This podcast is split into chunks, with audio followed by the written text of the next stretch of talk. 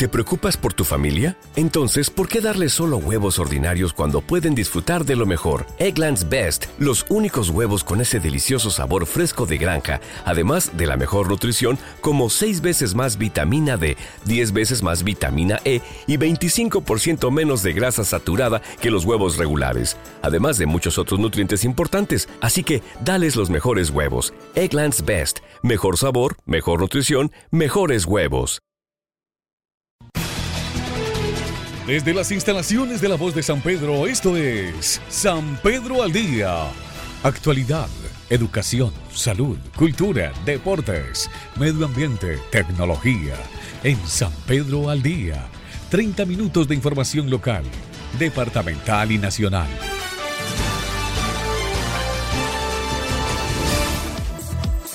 Hora de las noticias en la voz de San Pedro. Buenas tardes, bienvenidos a la emisión central del noticiero San Pedro al Día, programada para este viernes 9 de febrero del año 2024. Regresamos también este año con el noticiero los días viernes por lo menos hasta que se definan otros asuntos relacionados con la programación y con el trabajo conjunto que hacemos con otros medios y redes de comunicación. En este espacio los acompañamos Cristian Torrijos en redes sociales, Sami Correa en la asistencia técnica, Paola Arismendi quien les habla en la producción y presentación, bajo la dirección de don Hernán Munera Vélez.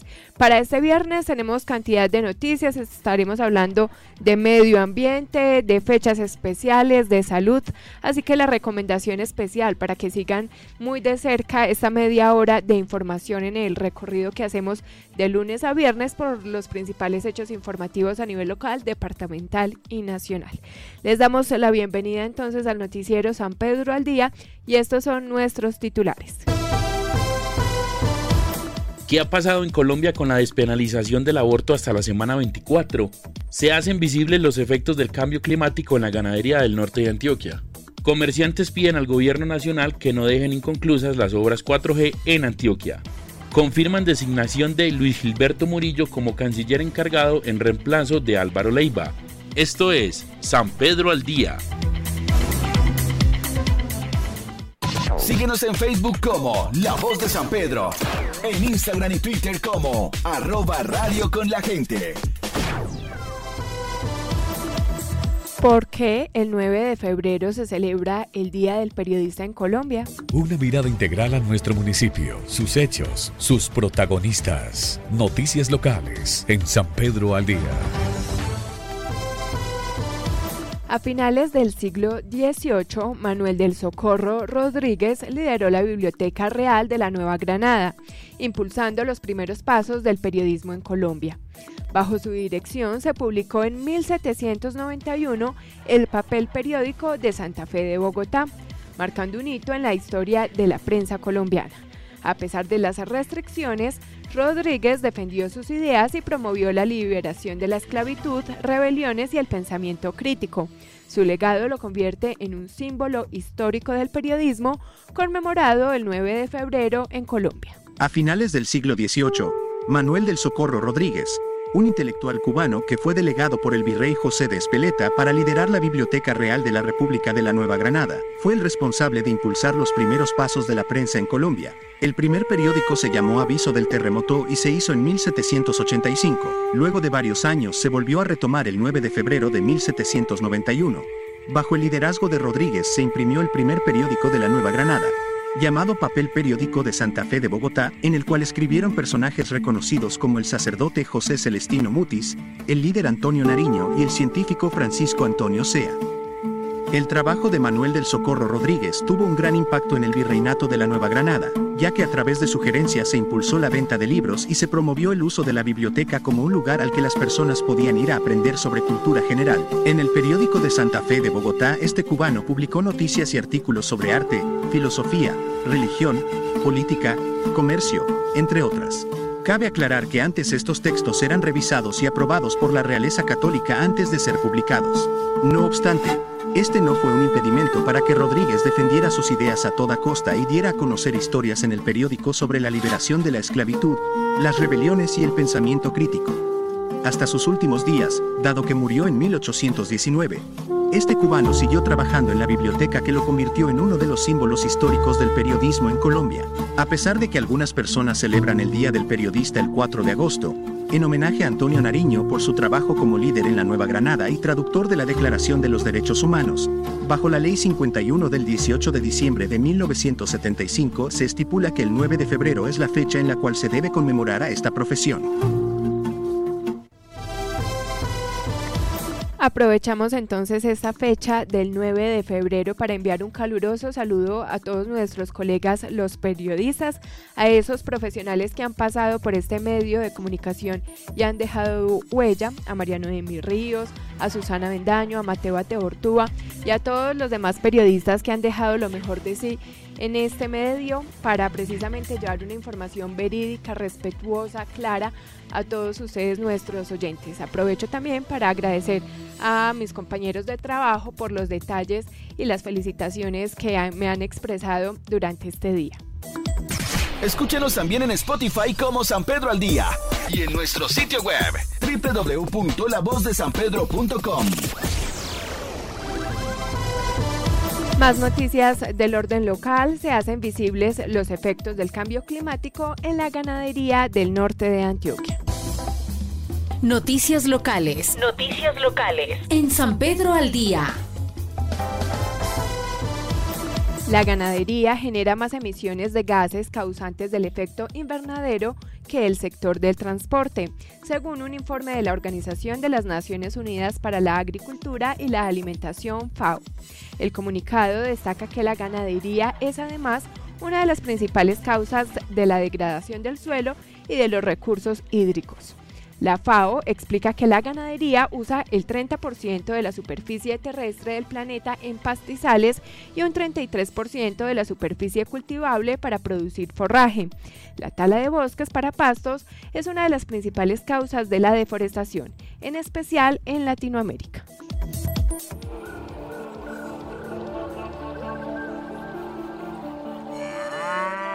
Colombia, a pesar de no ser uno de los países que más contribuye al cambio climático, tiene su cuota de responsabilidad, puesto que aunque no emite grandes cantidades de gases de efecto invernadero, sí ha dejado perder miles de hectáreas de bosque que producen el oxígeno del planeta. Julián Londoño, ingeniero ambiental, nos ayuda a comprender los cambios climáticos y su incidencia en las actividades locales. El cambio climático tiene acciones humanas y tiene acciones naturales. Es un cambio en los patrones meteorológicos en el largo plazo. En este momento podemos decir que estamos atravesando un proceso de cambio climático que ha estado asociado a fenómenos producidos desde mediados del siglo pasado porque las emisiones atmosféricas han aumentado, porque hemos aumentado la emisión de gases de efecto invernadero, entonces la radiación solar a nosotros acá en superficie nos llega más fuerte. Eso acelera un poquito como los procesos de cambio. Lluvias muy fuertes, granizadas donde antes no se presentaban, sequía donde tenían lluvias irregulares y grandes ventarrones son consecuencia del cambio climático y del mal aprovechamiento del uso del suelo, razón por la cual en la región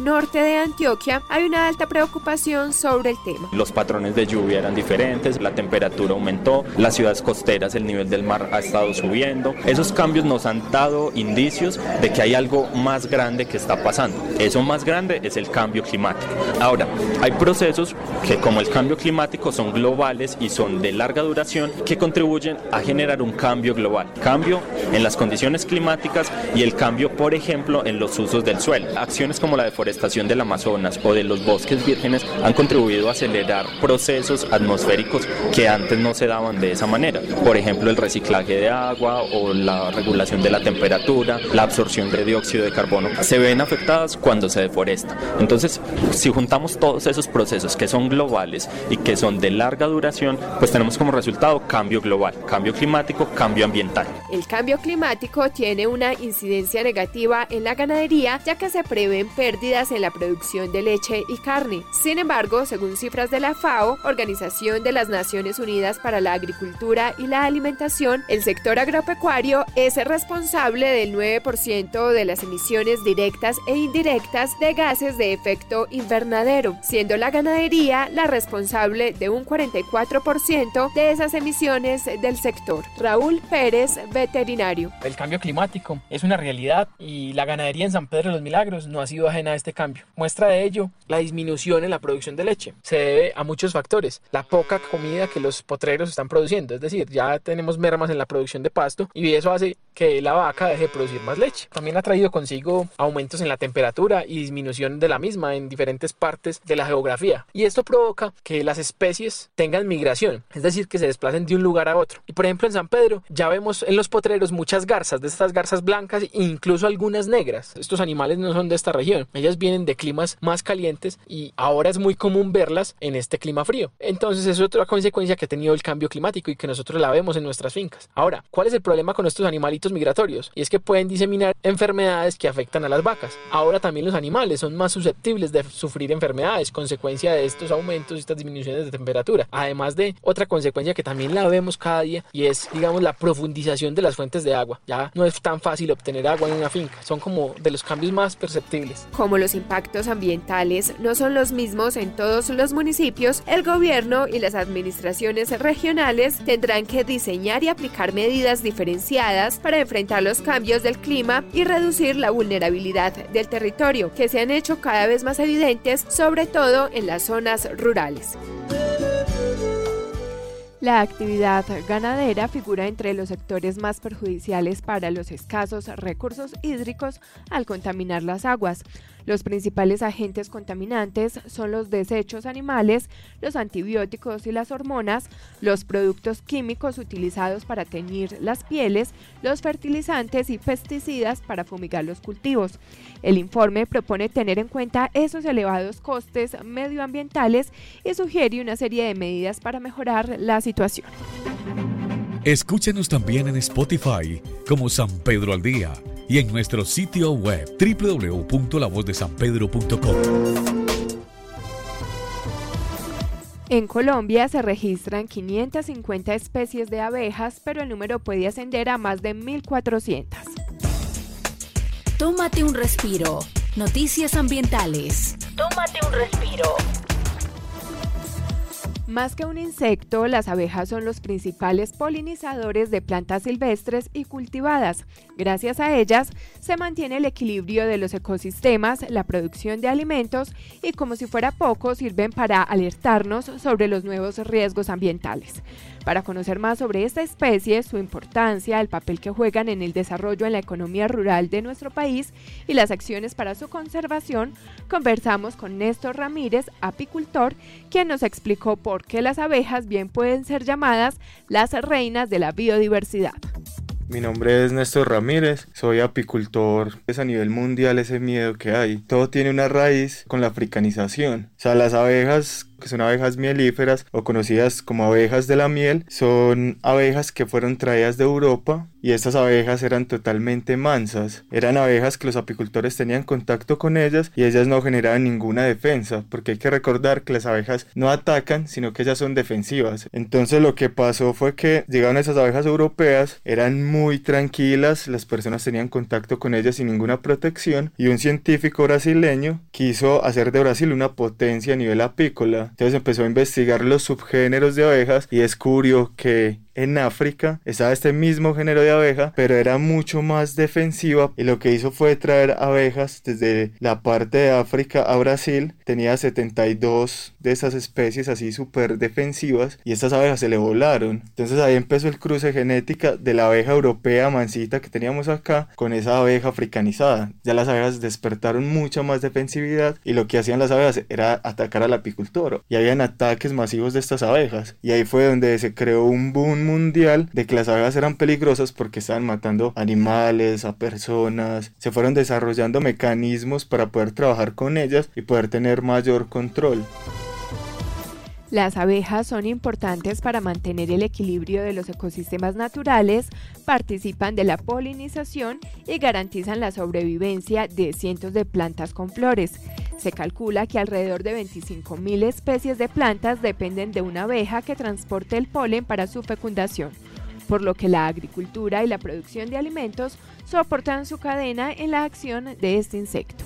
El sonido de las abejas, que realmente es una comunicación entre ellas, esa vibración que ellas generan y la forma de vuelo hace que asusten mucho. Y lo que uno busca hacer es defenderse con las manos, manoteándolas o golpeándolas y realmente eso es un ataque para ellas. Entonces ellas van a poner mucho más bravas. Lo más recomendable es que la persona sea totalmente tranquila, que no utilice las manos para alejarlas, respirar profundamente y alejarse. Las abejas tienen algo muy curioso y es que antes de que van a picar, ellas avisan a la persona que van a picar. Vuelan en forma circular a la persona y empiezan como a golpearlo con la cabecita. Porque de cierta forma las abejas tienen conciencia de que si pican se van a morir. Entonces ellas lo último que hacen es picar. En el año 2010 las Naciones Unidas declaran que las abejas es el animal más importante que hay. Porque ellas cumplen un papel que es el 75% de la polinización mundial. La polinización es básicamente la sexualidad del reino vegetal y gracias a esto tenemos frutos, tenemos flores y se dice que si las abejas desaparecen, una tercera parte de los alimentos van a desaparecer. Y no solamente los alimentos de los humanos, sino de otras especies como mamíferos, de algunas aves. La abeja es como ese pequeño eslabón de la naturaleza que permite que todo esté en armonía. Y no solamente va a desaparecer la comida, porque sabemos que si un árbol no tiene abundantes hojas para la transformación de dióxido de carbono, va a ser algo que nos va a afectar también. No solo en el aire, sino en los nacimientos de agua. Y hay 26.000 especies de abejas totalmente diferentes.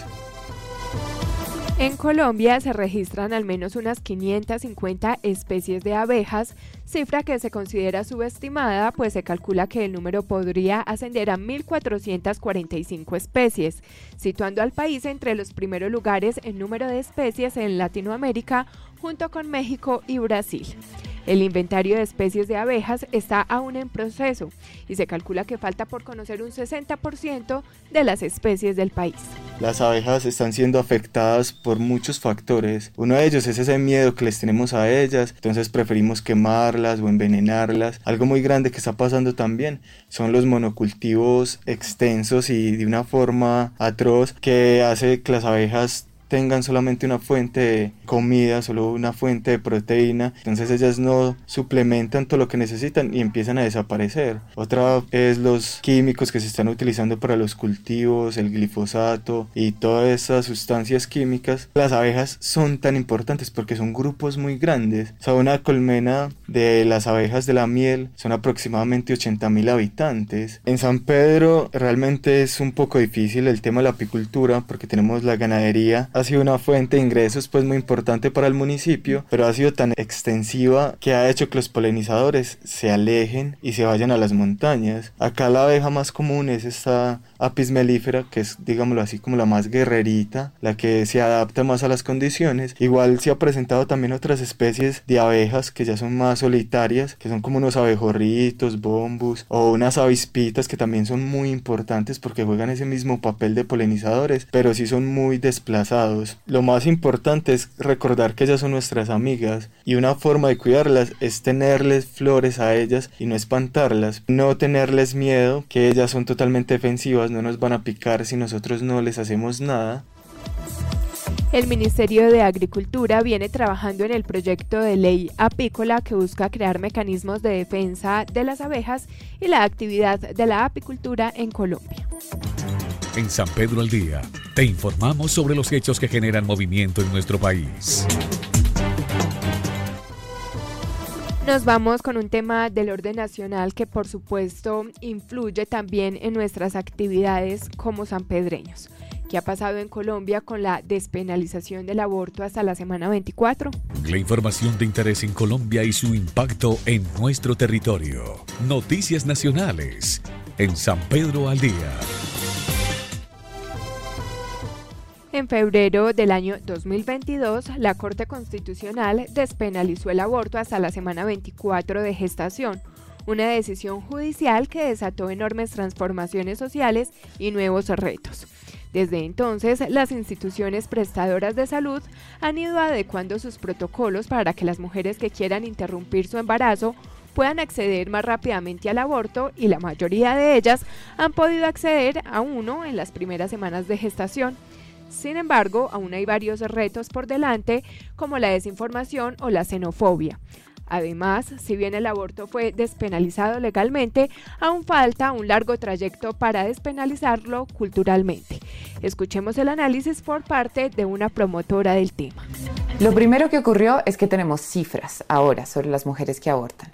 La mayoría de las mujeres, y cuando digo la mayoría de las mujeres es más del 90% de las mujeres, buscan interrumpir su embarazo dentro de las primeras 15 semanas de gestación.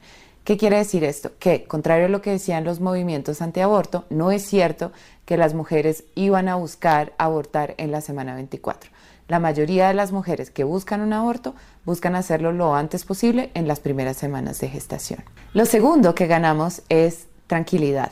Como nos dijo una ginecóloga, las mujeres que están llegando ahora a su consultorio se sienten mucho más tranquilas de tomar esta decisión ya que no es un delito. Seguramente hubieran también decidido realizarse un aborto antes del fallo de la Corte Constitucional, pero ahora lo pueden hacer con mucha más tranquilidad porque el aborto no está penalizado.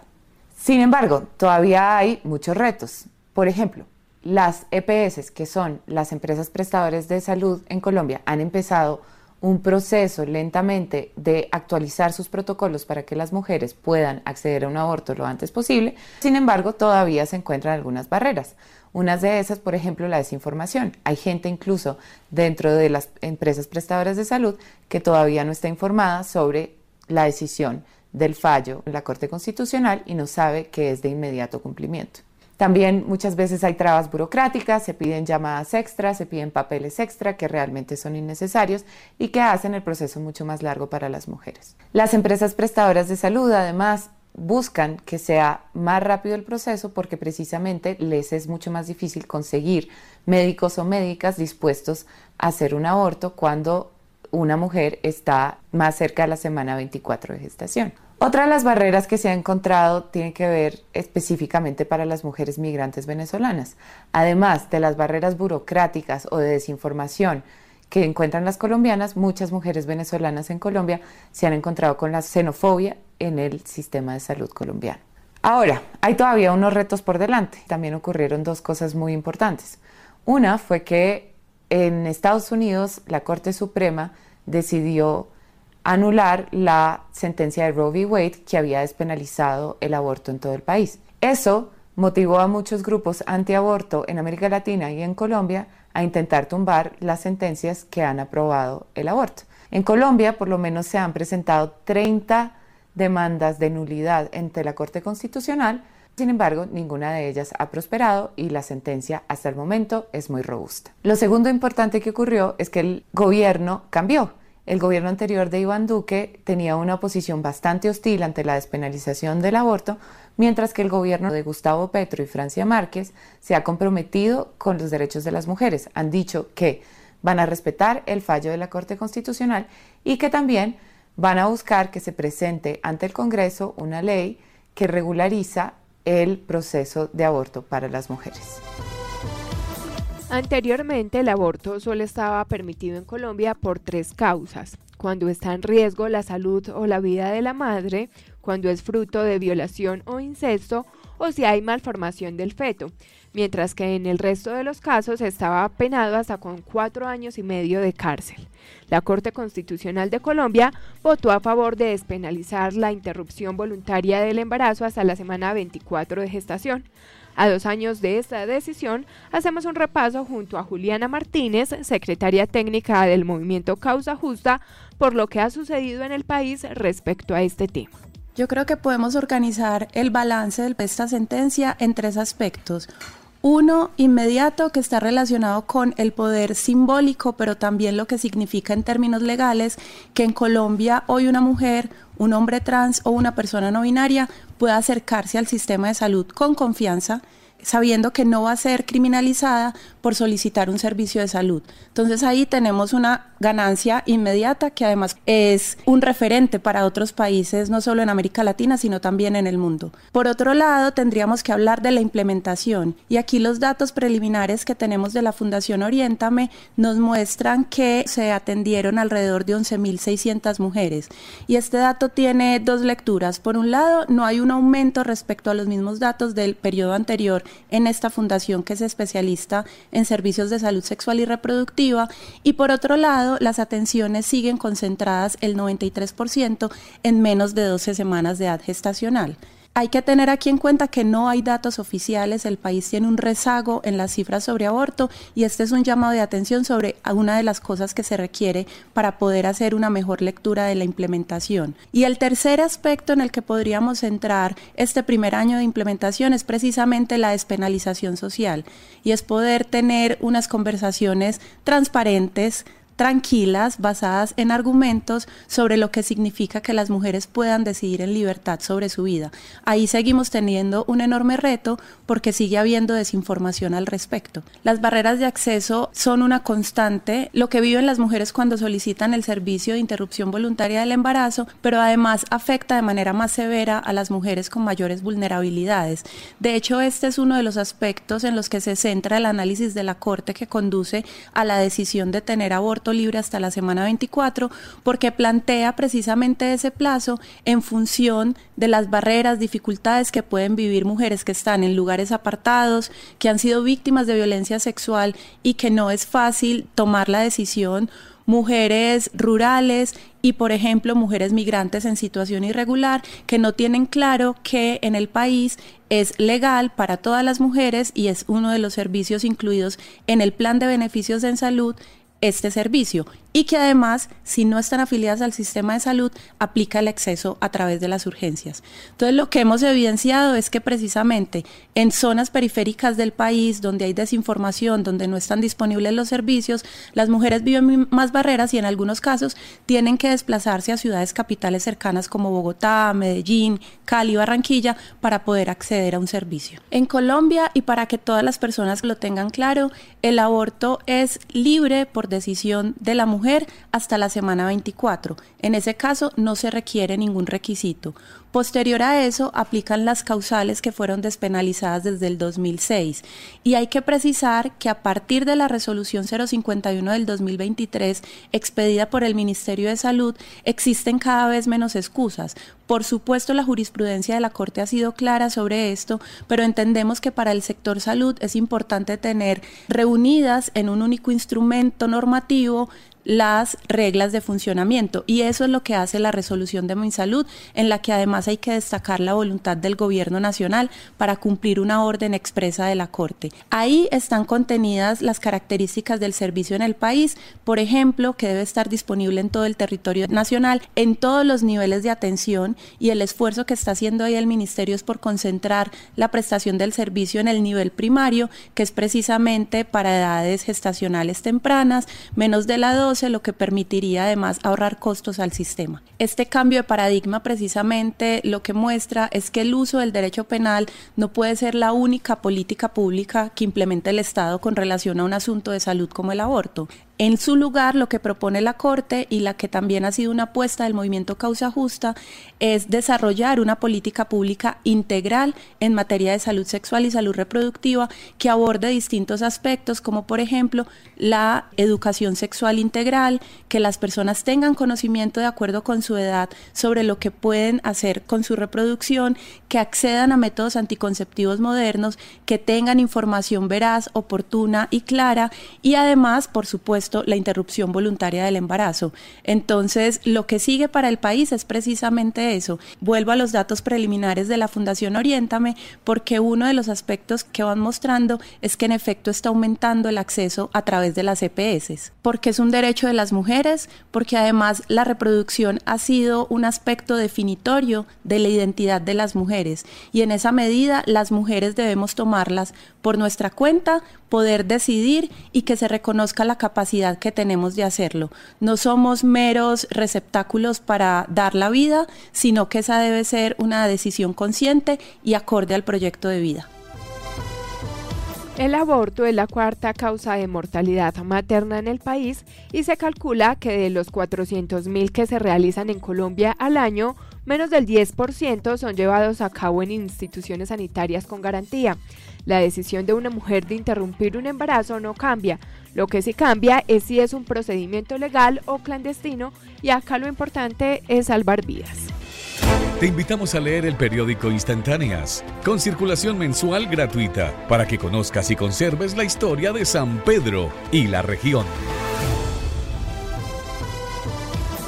Comerciantes piden al gobierno nacional que no deje inconclusas las obras 4G en Antioquia. El acontecer de las nueve subregiones de Antioquia. La actualidad departamental está en San Pedro al día. El gremio de los comerciantes en Antioquia solicitó al gobierno nacional que no deje inconclusas las obras de las vías 4G en el departamento, puntualmente las de Pacífico 1 que proyectan mejorar la movilidad en el suroeste antioqueño.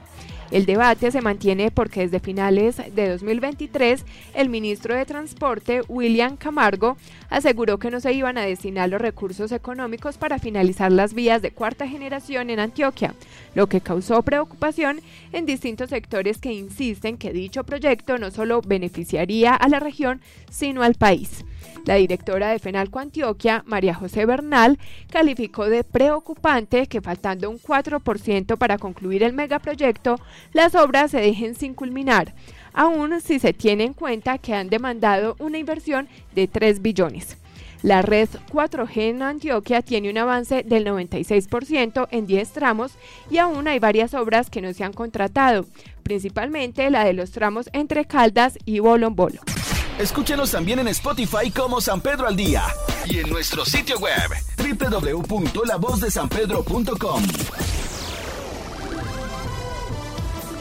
Confirman designación de Luis Gilberto Murillo como canciller encargado en reemplazo de Álvaro Leiva. La información de interés en Colombia y su impacto en nuestro territorio. Noticias nacionales en San Pedro al Día.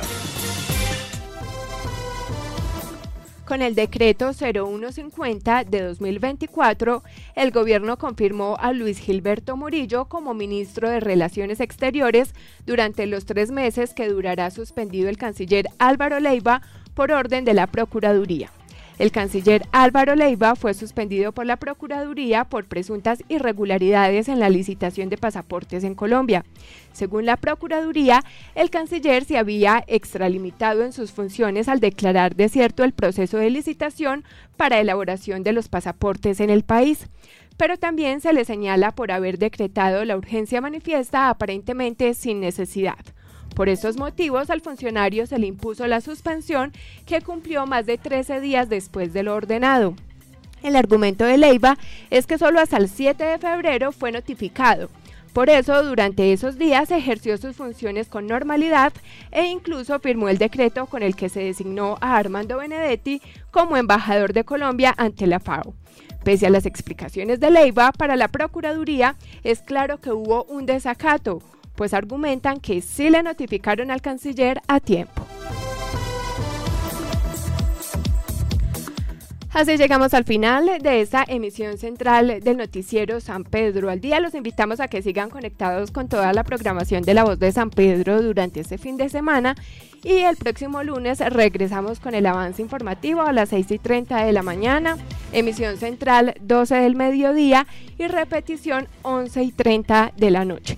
Por el momento los dejamos con la reflexión que nos comparte don Hernán Monera Vélez y les deseamos una feliz tarde. Haz una pausa. En San Pedro al Día, recargamos tu alma. Reflexiones con Hernán Monera Vélez.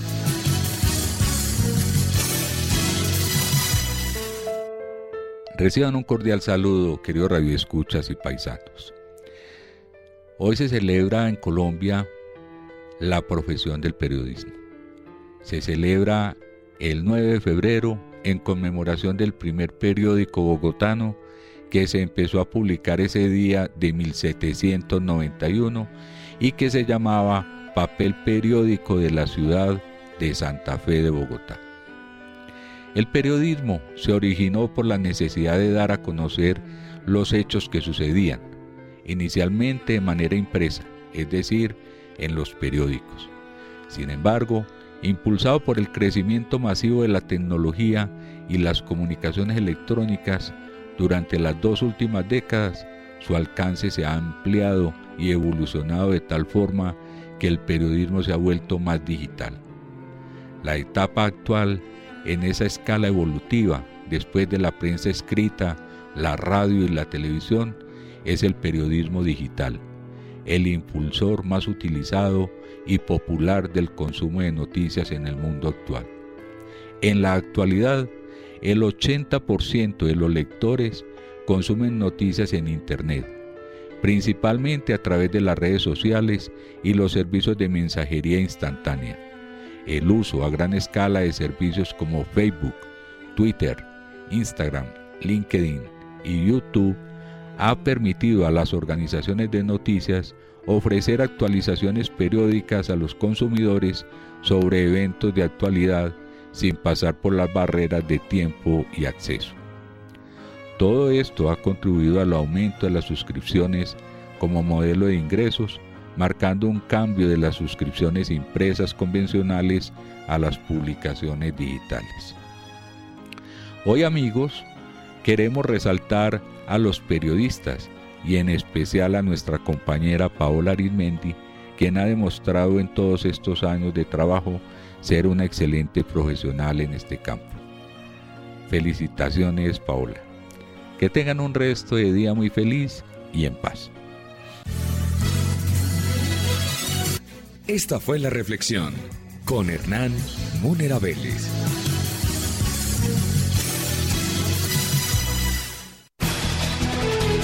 San Pedro al Día, avance informativo 6 y 30 de la mañana, emisión central 12 del mediodía, repetición 11 y 30 de la noche. Escúchanos también en Spotify y nuestro sitio web www.lavozdesanpedro.com.